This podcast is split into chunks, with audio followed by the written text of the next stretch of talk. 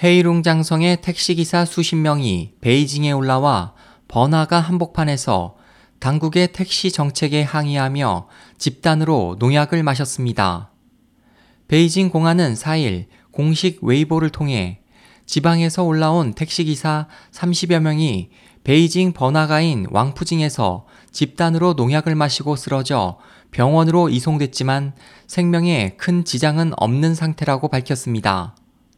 집단 음독 시위를 벌인 이들은 헤이룽장성 스위펀 허시의 택시 기사로 스위펀 허시가 개인 택시 영업을 금지한 것에 대해 지난달 베이징 소재 상급 기관에 민원을 냈지만 담당 부서로부터 답변을 듣지 못하자 이 같은 항의에 나섰습니다.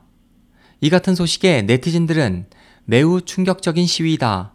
베이징의 가장 번화가에서 그 같은 시위를 하다니 또다시 이런 끔찍한 일은 발생하지 않길 바란다는 등의 댓글을 달았습니다.